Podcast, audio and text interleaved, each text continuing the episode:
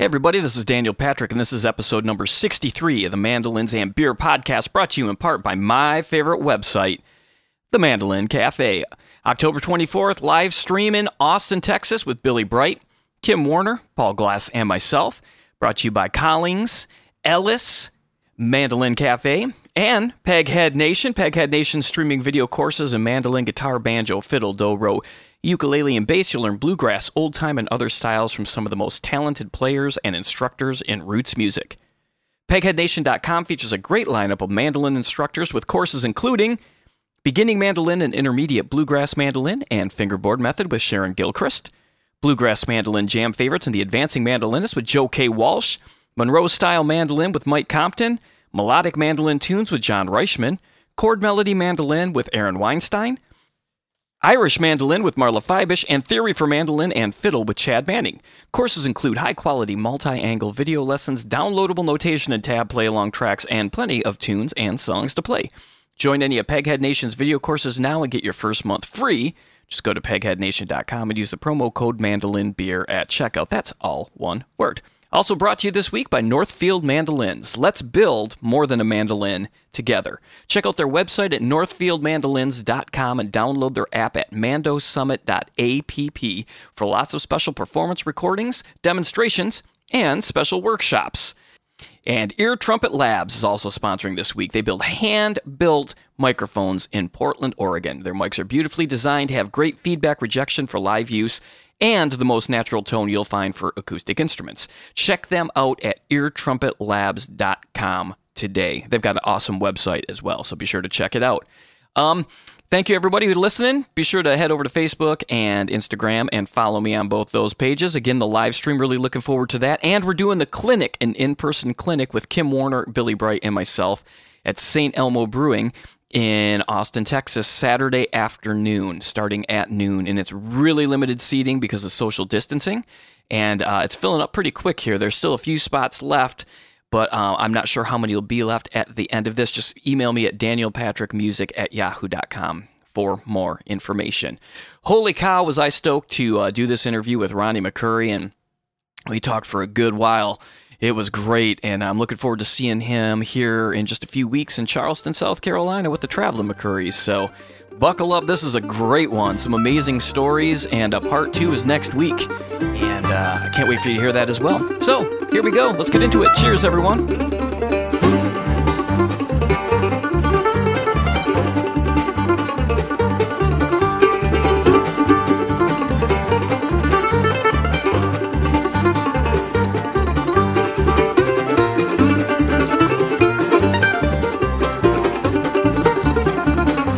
I'd like to welcome to the podcast a, an absolute mandolin hero of mine, and I think many of the listeners who send me messages, when are you going to get this guy on? Uh, I'd like to welcome Ronnie McCoury to the podcast. Ronnie, how are you? I'm fine, Daniel. How you doing? Man, I am. I'm great. I'm great. Now that I'm talking to you today, this is a, this is definitely a highlight of of doing this podcast. Um, I've been listening to you for so long, and um and to be able to uh have you on here as a guest is is it's an absolute honor, so thanks for doing this today. Yes, sir, I appreciate it. Glad to be here with you. Awesome. And, and we were just talking, you um I live in Charleston, South Carolina, and, and you guys just did, the Del McCoury band just did their very first show since March down here. Yeah. In Charleston. Yeah. And um And we were kind of talking about that. I mean, you, you're you're traveling with a national treasure, you know. Um, and uh, you were just saying this, kind of from the stage to the bus. How's all this? Uh, how's all this been affecting what you do? Because I mean, uh, this is this is what you do. yeah, yeah. Well, you know, uh, yeah. Since March till right now, I I, I think we've we've lost like. Uh, ninety, eighty, ninety shows or something like that. And because uh, we stayed pretty busy, you know, with the two bands anymore, uh, the Traveling McCourys and with my father. And, well, we just finally had a, the, the Travelers have uh, kind of gone out and tested the water here a little bit and had a few gigs, but my dad hadn't played uh, since March. And, And so we went out, and the first show was in Charleston, South Carolina, and Maggie Valley, North Carolina, and then up to uh, Round Hill, Virginia, B Corp Brewery. But it's uh, what I was kind of mentioning to you is kind of we're just being as safe as we can be, and Dad's just kind of going bus to stage to bus, you know. Yeah, yeah. Man. We used to do a lot of, uh, you know, standing at the merch table and signing things, and that's all changed right now just, just because of all the pandemic. But um, we'll get back to normal eventually. Yeah, absolutely. Yeah. Yeah, it's, um, you know, it's just like, it's it's when you think about it, March, it seems like ten years ago, and, you know, it's just been a yeah. few months. And, I know it. And, and you know, it's, uh, I was kind of mentioning to you um, among the many kind of tough and hard hardships about this, uh, just for me, just seeing my father in his twilight years here, um, eighty-one years old, just very, still very active and great singing and playing, and can't really go out and do it what he wants to do. That's kind of the cruelest thing I, I have personally right here, you know. And luckily, luckily the health is all well with everyone, everyone I know, and, and, uh, but, you know, I was kind of mentioning that to you. It just, that's a hard thing. Yeah, for sure. I mean, and just like, just every video you watch of you guys live, your dad is beaming. I mean, it's so obvious. Like that is, that is like just one of his big happy places, you know? And yeah. Where do you, uh, where do you live? Do you live in Nashville? I do. I, we live uh, a little town um, north of Nashville. It's, it's called Hendersonville, Tennessee. And uh, a lot of people uh, know Hendersonville because it was the home of Johnny Cash. And uh, but it's a mandolin picking mecca here in a way because Skaggs, Ricky Skaggs, has lived here for many years. And Marty Stewart lives here. Uh, Dave Harvey. Jonathan McClanahan lives here. And Uh, boy, there's a lot. Uh, the next town up is Jesse McReynolds. Holy cow. What's in the water up there? That's part of it. We're right on an old Hickory Lake, they call it here. That's, that's kind of why. Well, I just like the town, and uh, I like the lake. I like water. Yeah, me too. Me too. You do much fishing? Uh, I, I haven't been. I wish I would do more. Um, But yes, I always enjoy fishing. I always have growing up, and uh, I need to get out and do it more. That's for sure.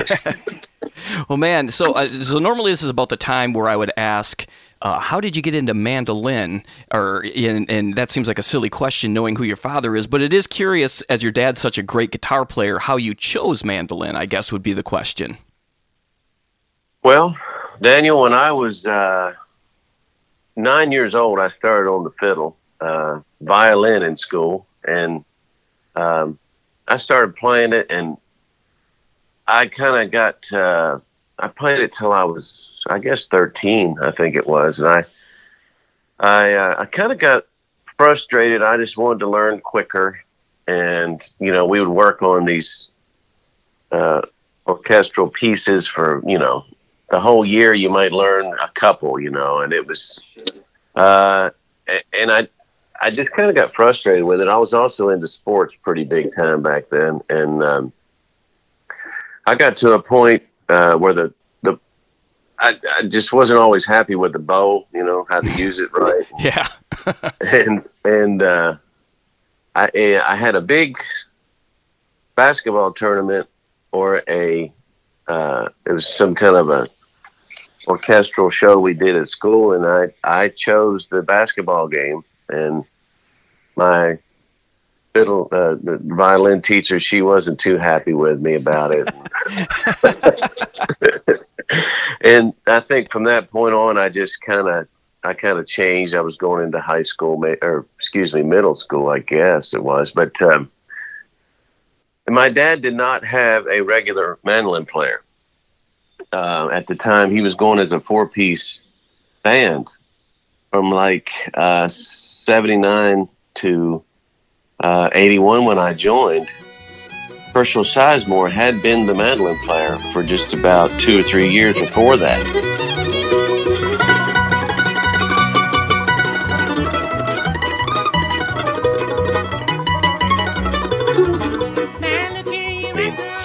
My dad always had, you know, pretty good uh, local musicians. Uh, we grew up in the state of Pennsylvania, and he always had uh, pretty good musicians in his band. And, uh, you know, these guys all worked day jobs, but they were really good musicians. There was the, Dick Staber was one. Dick Staber played mandolin early, and he he uh, he, he co-wrote "The Bluest Man in Town," one of my dad's bigger songs. That,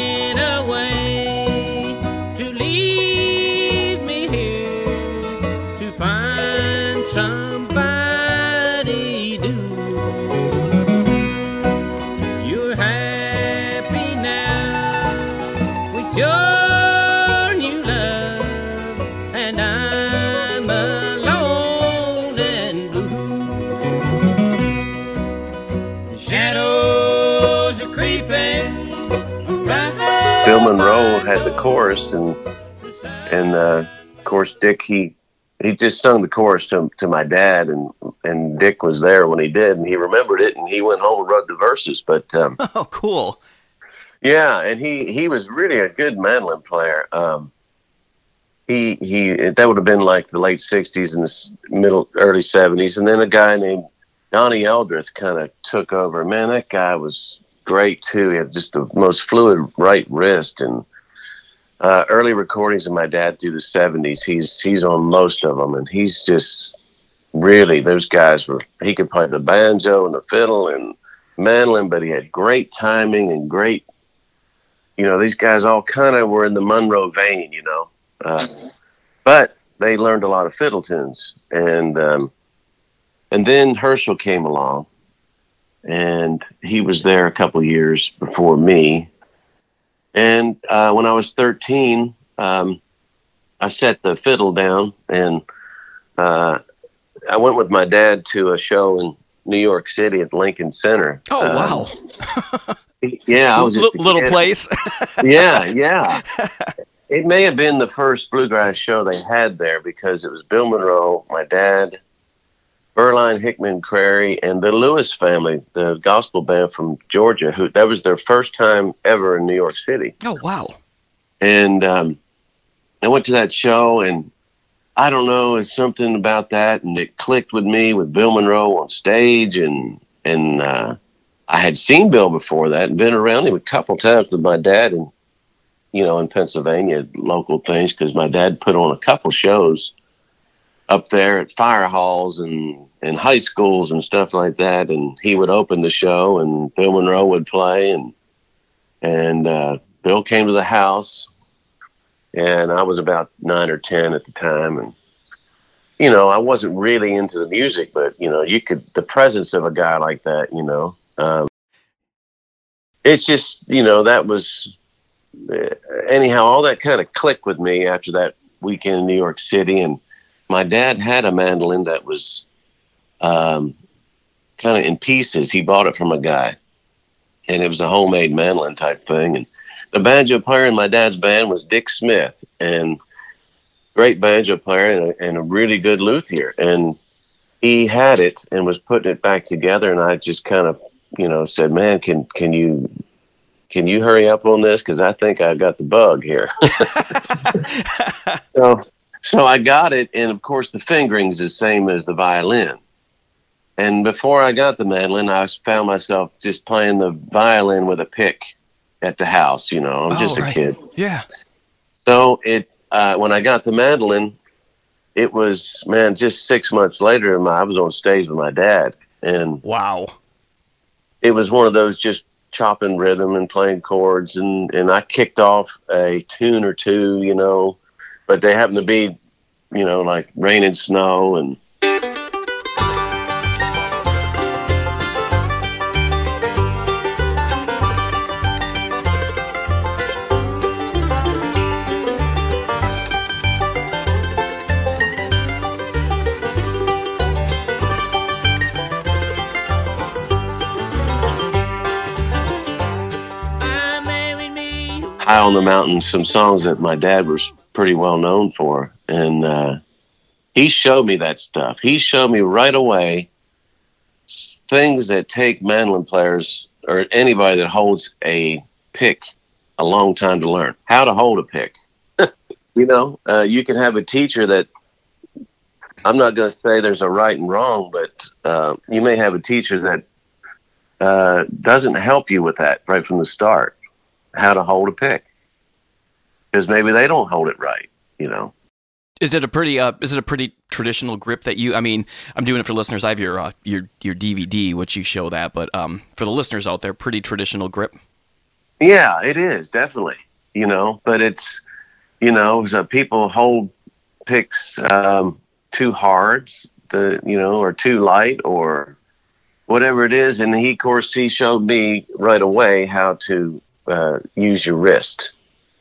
Uh, your right wrist, you know, I'm talking about is the right hand, and and kind of keeping it. I always re- return to this because he told me this. He said, "Just keep your wrist loose as a dish rag."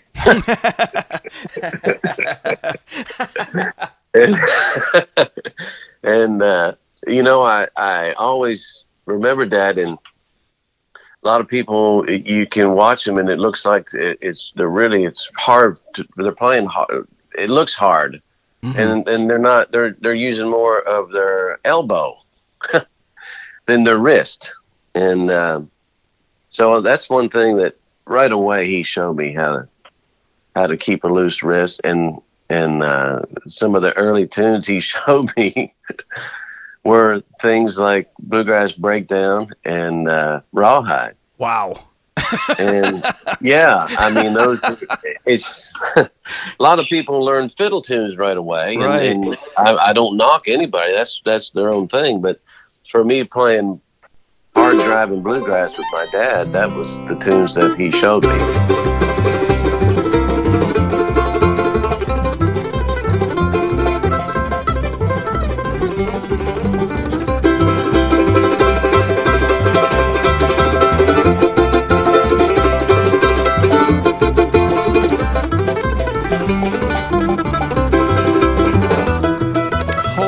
That's so cool.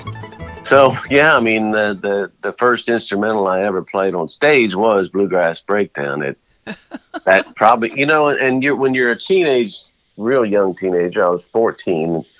I turned fourteen in March, and I was on stage in May. And then, you know, all through the those years, you just, you know, you kind of keep, when you learn tunes like that, then then it's all about keeping the speed up and and being able to to uh, kind of play fast, you know. Yeah, I'm guessing they didn't take it easy on you that first gig. You know, it, it's it's kind of funny. It's they he was so. Uh, my dad never told me once to practice. Oh wow, nice. Yeah, and and. Uh, Now I look back and find it hard to believe he should have told me more, but uh, but he didn't. He didn't tell my brother or myself, really. It's just kind of we saw how much fun he had playing music, and it kind of it sucked us into it, you know. And um, but, of course, we both have the love of learning it. And, um, and so he, he never pushed me to do that. Um You know, incidentally, that first day I stood on stage at fourteen, um, and you got to remember, I'm a product of this music, bluegrass. I've just been around a lot of musicians all my life. Yeah, even though we grew up in rural Pennsylvania, when Dad would play shows and we went along, we'd see Jim and Jesse and Bill Monroe and the Ogden Brothers and, you know, great, great musicians, you know, and, um, that first day I stood on stage, uh, I buddied up with a guy who it was his first uh, first time on stage. That he he was a fiddle player in the in Johnson Mountain Boys, but he took the mandolin playing job, and that was David McLaughlin. Oh wow! So that it was May twenty-eighth, nineteen eighty-one, and we both uh, kind of started a kinship up right away, you know, and. Uh, It's great to see those guys. They went into the Hall of Fame this year. I know? Just saw that. That's so great.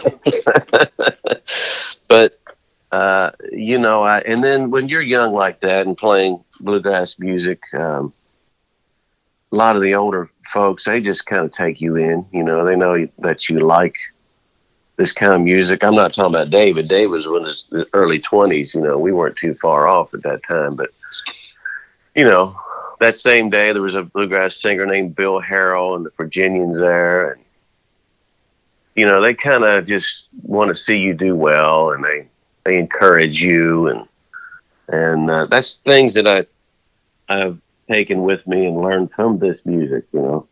Just the uh, picking parties that must have been must have been at your house as a kid. Well, you know, picking parties back then um, in Pennsylvania uh, were basically the the band members would come over and bring their kids and families, and we'd get together. And it was basically a rehearsal for the band, but there'd be other guys come, you know.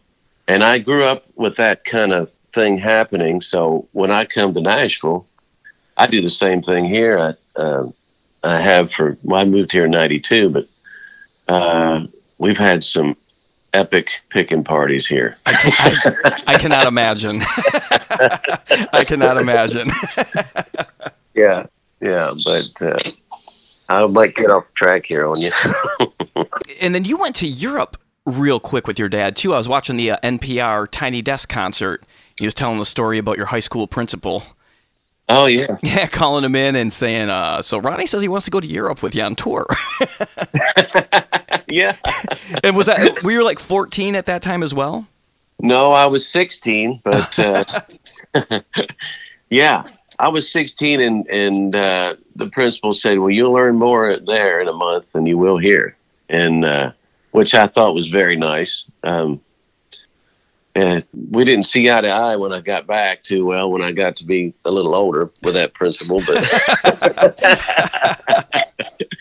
but uh, you know, I, I did go overseas with my dad and and we played, uh, I think we played thirty out of thirty-two days. Wow. And of course, man, that just, that just, you know, you're ready to, to go at, at that age and you're playing every night and, And I look back on it now, and I can't imagine how tough it was on my dad because I wasn't singing back then; I was just playing. And he had he had to sing, you know, every night. And man, he's he is a hoss because when he sings uh, any kind of song that has harmony, he he also sings the tenor part. So for the most part, I mean, I have now, but back then uh, it was I don't do as much as he does, but I do sing tenor on a couple of things with him, but which isn't easy. but uh, but he was he was really working hard over there. And for the mandolin players, uh, we got on a train one time, and uh, seems like it was in uh, Germany. We got in the train car and. In the train car was Red Rector. Oh, wow.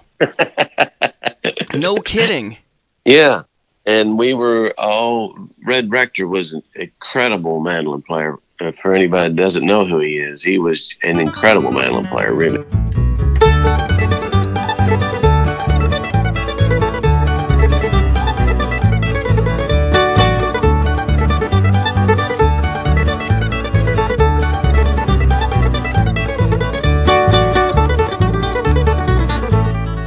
He was from Knoxville, Tennessee, and just great. You got to look him up. And he, he recorded with everybody, you know, through the years, including Jethro Burns. He, the two of them have a duet record. But um, he was going to uh, the same place, I guess, we were. And and also when we when we got uh, to a festival over there, it was Doyle Lawson and Quicksilver. Oh, cool. Yeah, and so, you know, I'm sixteen, and these guys were just so nice to me, you know. Red Rector was, and and so was Doyle. Doyle was always very inspiring, you know. Were you still playing the uh, the the the put together mandolin at that point? No, uh, man. The day came uh, that my dad said, "I I think you need a better mandolin," and and um, it was a Kentucky K M one thousand. Oh, wow, and, nice. and there was a, uh, you know, there was a lot of pickers really in that area we grew up in, and one, one of them was a, a banjo player named Chris Warner, who also played. He played with my dad, but he played with Jimmy Martin and recorded with Jimmy Martin in the sixties, and and of course he played. We went back and forth with Jimmy through the years, and he had a music store that uh, a lot of people visited, and and he repaired things, and uh, that's where we bought it, at that store. I still have the mandolin. Oh, um, cool. Yeah, I still still have all of them, but uh, we I played that mandolin till uh, Brisbane laid one on me. uh, when did you uh, when did you meet David? Um, I met David when I was probably about eighteen, I think. Yeah, I was. Uh, I was older. I didn't I didn't meet him or Sam Bush till I was older. Um, I think I didn't meet Sam till I was probably, well, I guess nineteen or, yeah, nineteen, I guess. Mm-hmm. You know, these guys were uh, just, uh, and everybody sitting at home knows the same feeling. You know, I was like, man, I can't wait to see these guys. I can't wait to hear them live. I can't wait to see them, you know. And I'd already been with my dad and traveled all over the place, but had never crossed paths. That's wild, actually, to think about that, for as much traveling yeah. as, you know, all the same circles and such. Yeah, but, you know, we my dad was a traditional bluegrass band, and uh, Newgrass was Newgrass, and David Grisman was playing dog music, and, and back then it wasn't, uh, now it's kind of all together in a way, you know. Mm-hmm. Um, back then it wasn't as much, and um, you know, and those guys, they all looked up to my dad. So I, I was uh, when I met them, it was all, you know, they they'd all just they just took me in too, you know. You're right, right. I I uh, I was at my house uh, as a teenager. The first time I really knew about Crispin was we received a package in the mail, and it was uh, it was from, from my dad, and it was these albums in it, and it was uh, the release of Early Dog on Sugar Hill Records, and it was David's uh, record that had uh, half of it was a live show in New York, and the band was my dad and my Uncle Jerry, and Winnie Winston played banjo, and, and David. Oh, cool. That was half of our Early Dog, and the rest were tunes that he had been writing. And um, so I was listening to it, and I was like, oh, man, listen to this guy play this bluegrass, you know. and then, then you hear this other stuff that he's writing. And I was like, man, this guy's something. Because, you know, my early influences, of course, number one was, was my dad and Bill Monroe. And just loved Bill Monroe, and I tried to learn everything that he every break he ever solo he ever took on a record, you know, and I, I was, you know, I pretty much had him, had him down. That's what I liked. And, uh, and then the next guy, uh, besides Bobby Osborne and Jesse McReynolds, cause those guys were stylists to me. They, mm-hmm. they were, they were the three that this whole bluegrass mandolin really comes from, in my opinion. And the next guy was Frank Wakefield.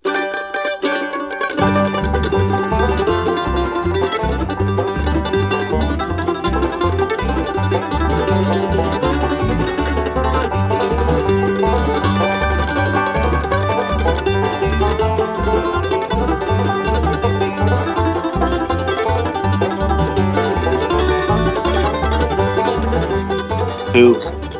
He was the first one to really emulate Bill Monroe, and he could really do it. And I just appreciated that so much, and and would play, try to learn his stuff. Well, then when I found out this guy, David Grisman, uh, was kind of at the feet of Frank back then, you know, learning all this stuff from Frank. Uh, that, and I kind of got into him, uh, David, and And of course, along with that Sugar Hill record were his uh, his albums that he had put out at that time, that first quintet record. Mm-hmm. And I put that on the turntable, and I couldn't believe what he was doing with a mandolin. You know, yeah. It was pretty mind blowing to me. And then, you know, you have that rhythm section and two mandolins and twin mandolins, and you know, playing the tenor and the lead, and I just, I had never heard anything like it. You know, to me, that was just, that was like going to the moon or something, you know? Yeah, it still sounds that way. it, it, it really, it really does, man. It, it I, in, in the mandolin world, it does. And uh, it, it's so, it was so inspiring. And, and uh, you know, I had Tony Rice playing that guitar, and it was so, everything was so clean, and the recording was so great. And that just blew a door open, you know? What was the uh, what was the mandolin that he laid on you? Well, um, we started doing some shows together. Um, I, I went to California with my dad, and we played out there at Grass Valley, I think it was. And then and then he was asked to stay a couple days and record with David. His record, I think it was Home Is Where the Heart Is at the time.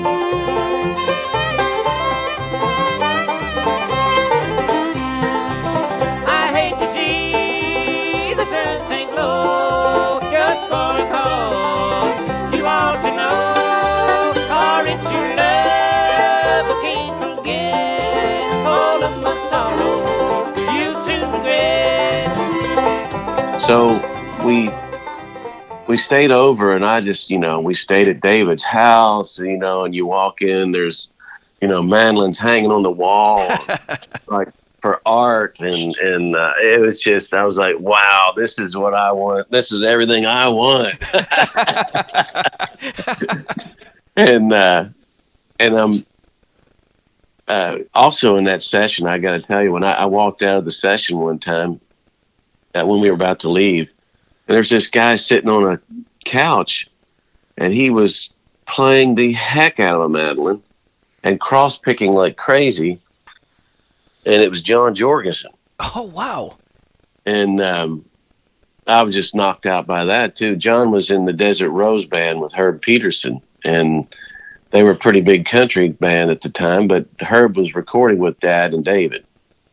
And... uh he was just kind of hanging out the studio, and I just, I was like, wow, man, this guy can play. And then I heard him play guitar. Oh man. Yeah. But, uh, you know, uh, I was out there, and, and then we started doing these shows called, uh, David Grisman and the Bluegrass Experience, which was basically the Del McCoury band at the time with David. And he, he wanted to scratch his bluegrass itch, you know, at the time. And and so he came east, and we did a bunch of shows. And um, he told my dad, he said, you know, uh, he told me, he said, I, I've got a mandolin at home that, that I think would be good for you, you know. And I never asked for it. I didn't do anything, and, and never said anything about it. And my, my dad... he went out and, and uh, played a show or something with David and in Frisco, and he came back with it to Pennsylvania. And uh, it was the nineteen eighty-one Gilchrist that I've got. Wow. And and the neck was coming out of it. Um, it it was coming out of the out of the joint, uh, and I had it fixed by the fiddle player in the band named Warren Blair. He he was a uh, somewhat of a luthier too, and he he kind of put it back, and and man, I've played that thing ever since. And uh I think I was twenty maybe, so you know, that's uh, thirty, thirty-three years. And um but it didn't sound like it does now. It, it was it was it was kind of tight, you know, just that's that's what happens now. David told me the story on that was he went to the post office on his birthday. He got a message in the in the mail. There's a package in at the post office in Mill Valley, California. So he went down there, and here's this box, and he opens it up, and it's this mandolin, and it's from Stephen Gilchrist as a birthday present. And um, he just never played it much because he had his fern, you know. He was, he'd already been playing that fern for years, and it was a, which is, uh, last time I saw him, he was playing the fern instead of Crusher. Oh, wow. Yeah, he's, uh, he had that thing out, and it was, it's just great, you know. And, um, long story short, that would have been, uh, say, the Mike Marshall years, you know. And uh, I've asked those guys about it because it had a little bit of wear on the back of the neck. Somebody played it. Right. and and, and those guys said, yeah, we remember when he got it, and we must have played it a little bit back then, you know. But he, he kind of put it away and pulled it out and gave it to me, man. He laid it on me. And, uh, yeah, the greatest – that just uh, – that just goes to show you what kind of person David is, you know. I mean, he, I'm not the only one. He's done that for several people, you know, and uh, wonderful, wonderful fella. Yeah, that's amazing. Yeah, it is. And, and you know, I played in that. I eventually got a Lloyd Lohr here the last, uh, you know, about, I don't know, what, fifteen years ago, maybe I got one. And everybody's dream is to get a Lloyd Lohr. Well, right. You know, I got one, and uh, kind of the same thing. The back was in coming apart, and the fingerboard was coming off. It had never been played hardly at all. Wow. I think I think it had less wear than this Gilchrist when I got it. No kidding. And I had Steve fix it, uh, Gilchrist, and he put her back together, and. Uh, It was kind of dead sounding to me, you know, and it's funny. I said, Steven, what do you think is going to open it up? He said, well, it's it's basically had open heart surgery.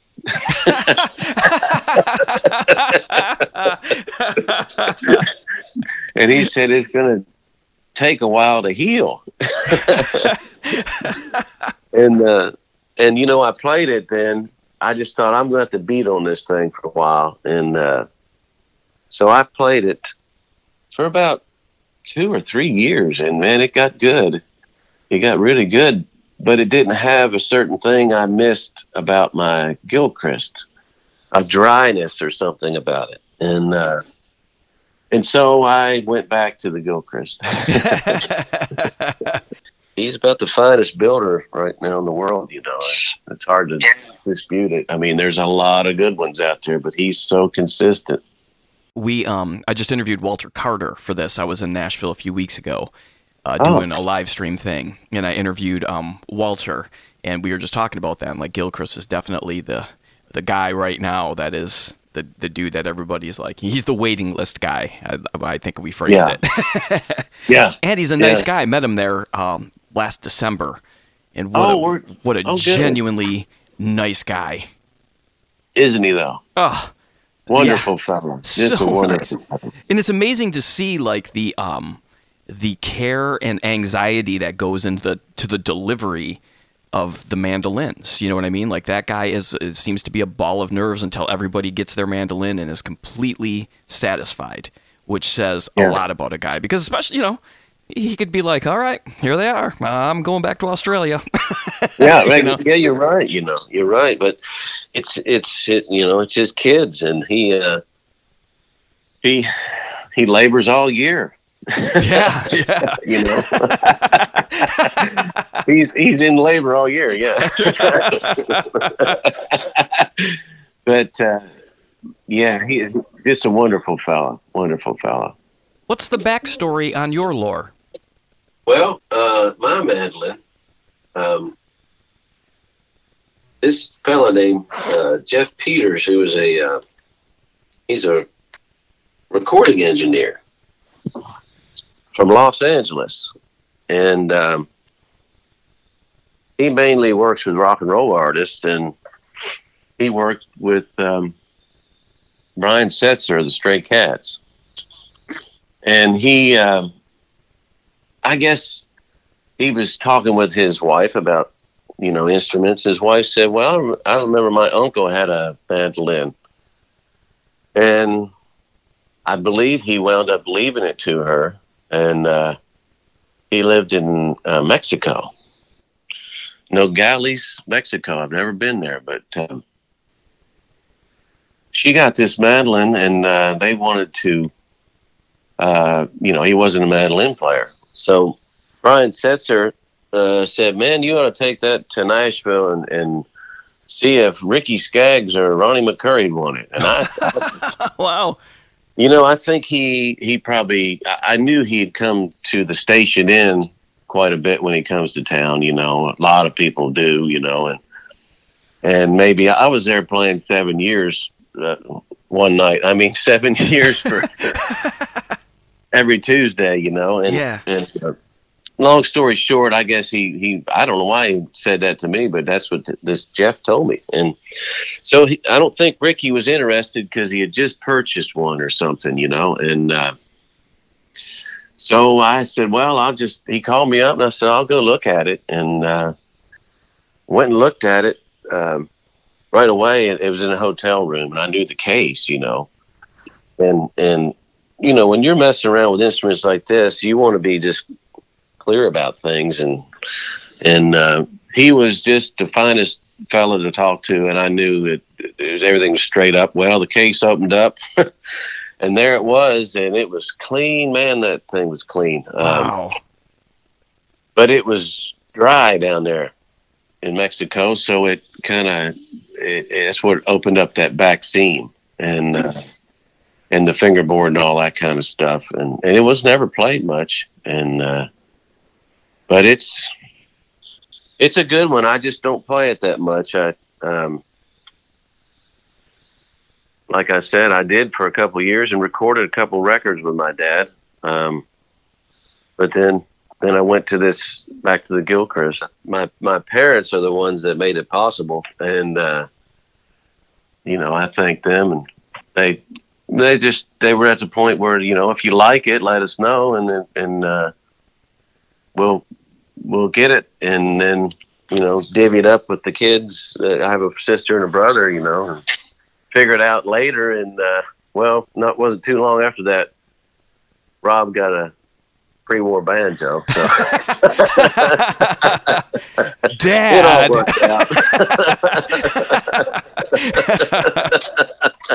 worked out. But, uh, yeah, you know. Well, I can't think of I can't think of a, a better group of guys to get instruments like that. I mean, you know, that's uh, people who well, are going to play them and make them sound amazing. Was there any Was there any time? I mean, you've been playing with your dad all this time. Was there any time where you're like, yeah, I just want to be an electrician, or was it just like this is, you know, I just want to. This music was always it after it bit you. Well, I, I guess when, uh, you know, I was just kind of. As a teenager, you know, you're, you're, I was playing music with my dad, and in the wintertime, it wasn't as, as many gigs at all. You know, we wouldn't play as much. And the summer was mainly, you know, just about every weekend at a festival because guys worked in the band. You know, my dad wasn't a, we did, we did like that thirty day trip or thirty-two days to, uh, Europe was a, was, wasn't very common. I'll put it that way. We, sure. We were just kind of weekend warriors, my dad had been, because he was still working. Uh, my mother worked kind of a factory job. My dad, he was a logger. So, you know, he worked hard. Uh, they both did. And and and then when I turned eighteen, you know, uh, I think he quit logging then. And uh, my brother had, he was starting to come along uh, playing. He's four years younger, and uh, he was starting to, to play more, and he hadn't been in the band yet because uh, we had guys. But, you know, then I saw all my buddies kind of leave, you know, and go to college, and, and uh, you know, start doing other things, and your life changes a little bit. And I'm thinking, well, is this, is this what I want to do, or what am I going to do? Yeah. That's what I've concentrated on now already, you know, and uh, for these years, you know, and and so I said, all right, I've got to at least start trying to write some instrumentals. And, um, you know, it, Grisman was very inspiring with that. because I was around him and he would show me his instrumentals, and he's a great teacher. You know, he, he takes the time and he shows you. And if you got a wrong note, he tells you, you know, I mean, you know, yeah, that's what you that's, need. That's exactly what you need, you know? And so I was loving his tunes, and, and, uh, I thought, well, I'm going to have to at least try and start writing some tunes. And I've never been as prolific as him, but, uh, hey, my time ain't up yet, but that's right. But, uh, I think the first the first tune I, I wrote uh, was one. Uh, it's called Quicksburg Rendezvous. Right? Mm-hmm. It's just of an up tempo. I've always kind of um, written tunes that would suit bluegrass as far as a banjo playing it, and which isn't always easy. And uh, as far as, you know, kind of up tempo or something like that, but I I enjoy it. Uh, I don't think there's enough of them.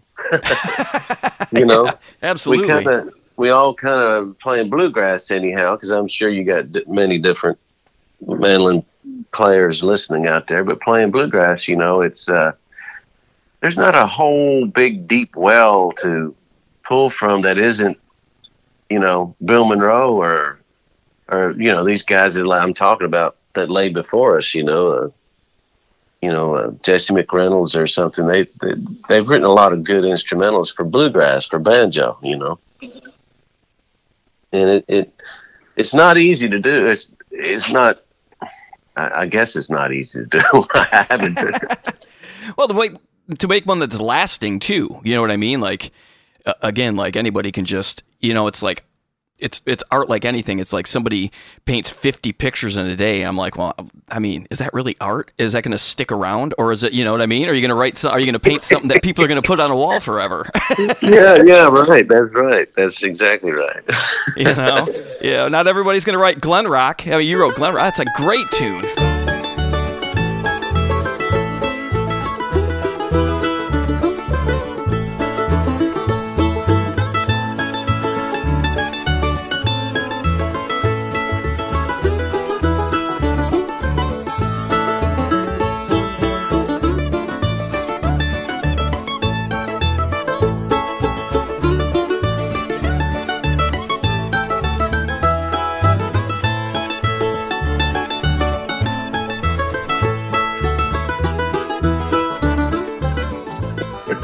Thank you, man. That's that's the little town that I'm from, and that was that was an early one that I wrote back then. It was it was you know, and it, it's kind of a take on a Bill Monroe type of thing, you know, the stomp era, you know, which is interesting. I, I heard this tune uh, from a I'm a black blues mandolin player in Kentucky, and do do do do do do do do do do do do. It's the same as a bluegrass stomp. You yeah. Know? And it was from the twenties, you know. It's just, uh, you know, you can, uh, as David Grisman says, hey, man, good composers can borrow, but the great ones steal.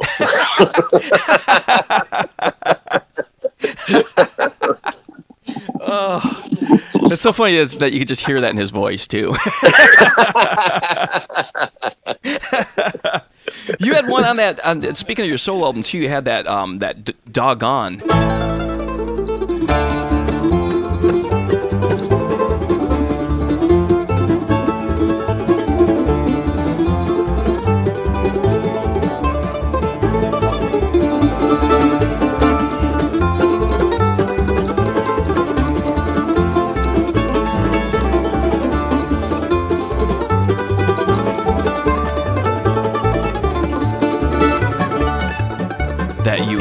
That you wrote, that he uh, he played on that as well, right? Yes, he did. Yeah, it's another great song, man. Well, thanks. I I, I kind of like the uh, it's uh, it's got a, a minor and a major kind of mix to it, you know. Mm-hmm. And my dad would always say that, you know, I'll be doggone. He would always say that, and I and I also said, well, you know, I want to write something, kind of name it after the dog, and I said, hey, man, I'm going to call this Doggone. He always, and he says, hey, that's what it's going to say on my tombstone, man.